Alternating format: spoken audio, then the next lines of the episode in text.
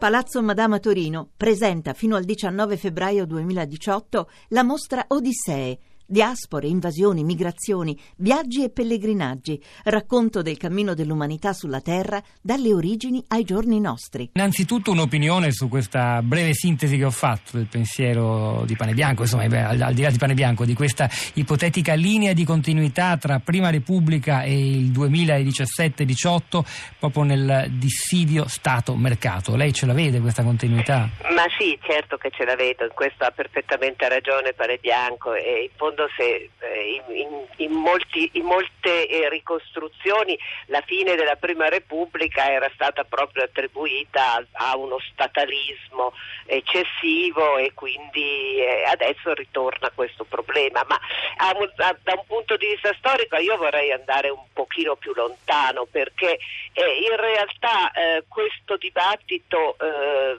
diciamo statalismo, liberismo, è un dibattito che eh, al momento della ricostruzione dopo la seconda guerra mondiale sembrava avesse trovato una composizione.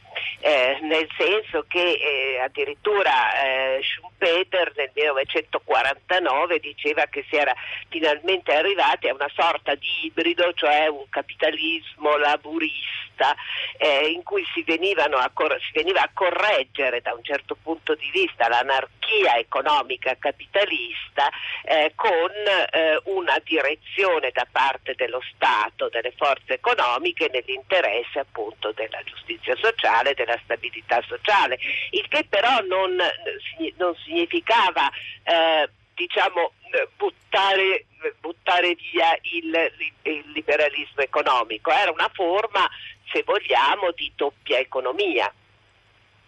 Senta, ma eh, guardando alle forze politiche di oggi, lei è una storica, ma insomma arriva fino al presente la sua analisi, ne vede qualcuna che sia eh, dichiaratamente mercatista?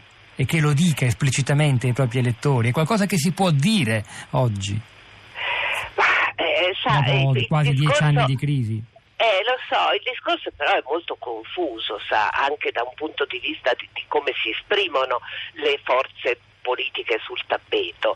Eh, io non io vedo e, e, vedo con pericolo eh, il risorgere, se vuole, di un, di un, discorso di chiusura delle frontiere, eh, di chiusura delle frontiere, di addirittura uscita dall'euro, di, di, che è un discorso autarchico fondamentalmente. C'era stato dopo la grande crisi del 1900 eh, 29 eh, ed era stato proprio un discorso di, di chiusura, no? di autarchia. È chiaro che eh, questo io lo, lo, ritrovo in alcune espressioni, ma più che altro in alcuni discorsi politici del, dei sovranisti, fra virgolette, no?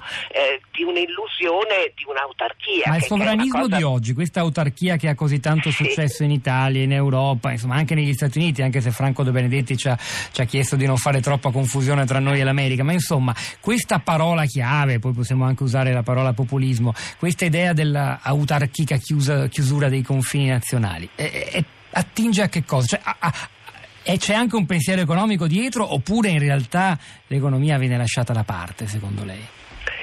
Ma no, eh, eh, diciamo, eh, il pensiero economico viene sfruttato politicamente e viene sfruttato anche, diciamo, anche l'autarchia degli anni 30, è un'autarchia che ha una, una sua, eh, diciamo che, che, che, ha delle sue radici molto forti in un pensiero economico.